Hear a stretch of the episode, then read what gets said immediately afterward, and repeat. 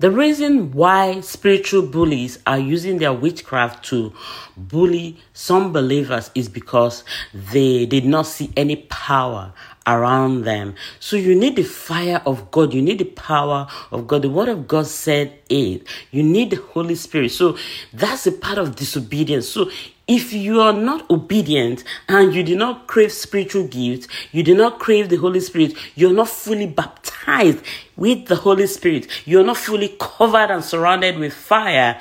The spiritual bullies that have demonic powers, they can spot it. They see you as weak and they're gonna prey on you. And the reason that they're preying on you is because you're not fully walking in and standing in the word of God. You need power, you need fire. Be obedient today and pray for constant fire of the Holy Spirit. May God help you in Jesus' name. Amen.